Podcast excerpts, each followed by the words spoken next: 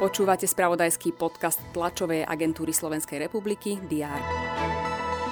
V Šuranoch má vzniknúť továrenie na batérie do elektromobilov.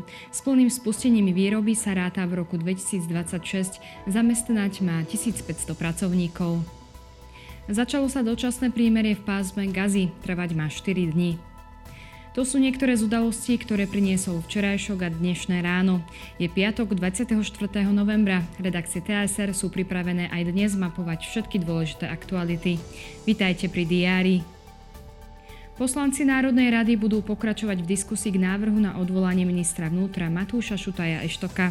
Opozícia ho kritizuje najmä za porušenie zákona pri rozhodnutí o postavení vyšetrovateľov mimo službu sobotu 25. novembra si pripomíname Medzinárodný deň boja proti násiliu na ženách.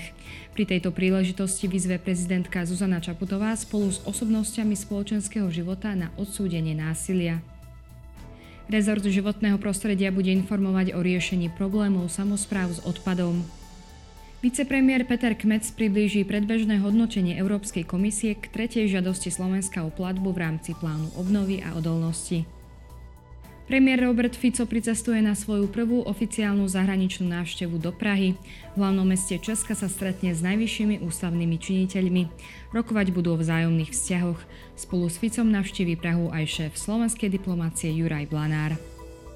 Dnes je záverečný deň samitu Európskej únie a Kanady za účastie kanadského premiéra Justina Trudeau, predsedu Európskej rady Charlesa Michela a predsedníčky Európskej komisie Uršuly von der Leyenovej. Večer sú na programe zápasy 20. kola hokejovej typos Extraligy. Dnes bude na Slovensku premenlivá oblačnosť a prehánky, ktoré môžu byť vo vyšších polohách aj snehové.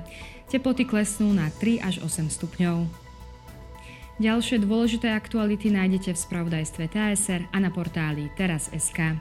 Želám vám príjemný deň a užite si víkend.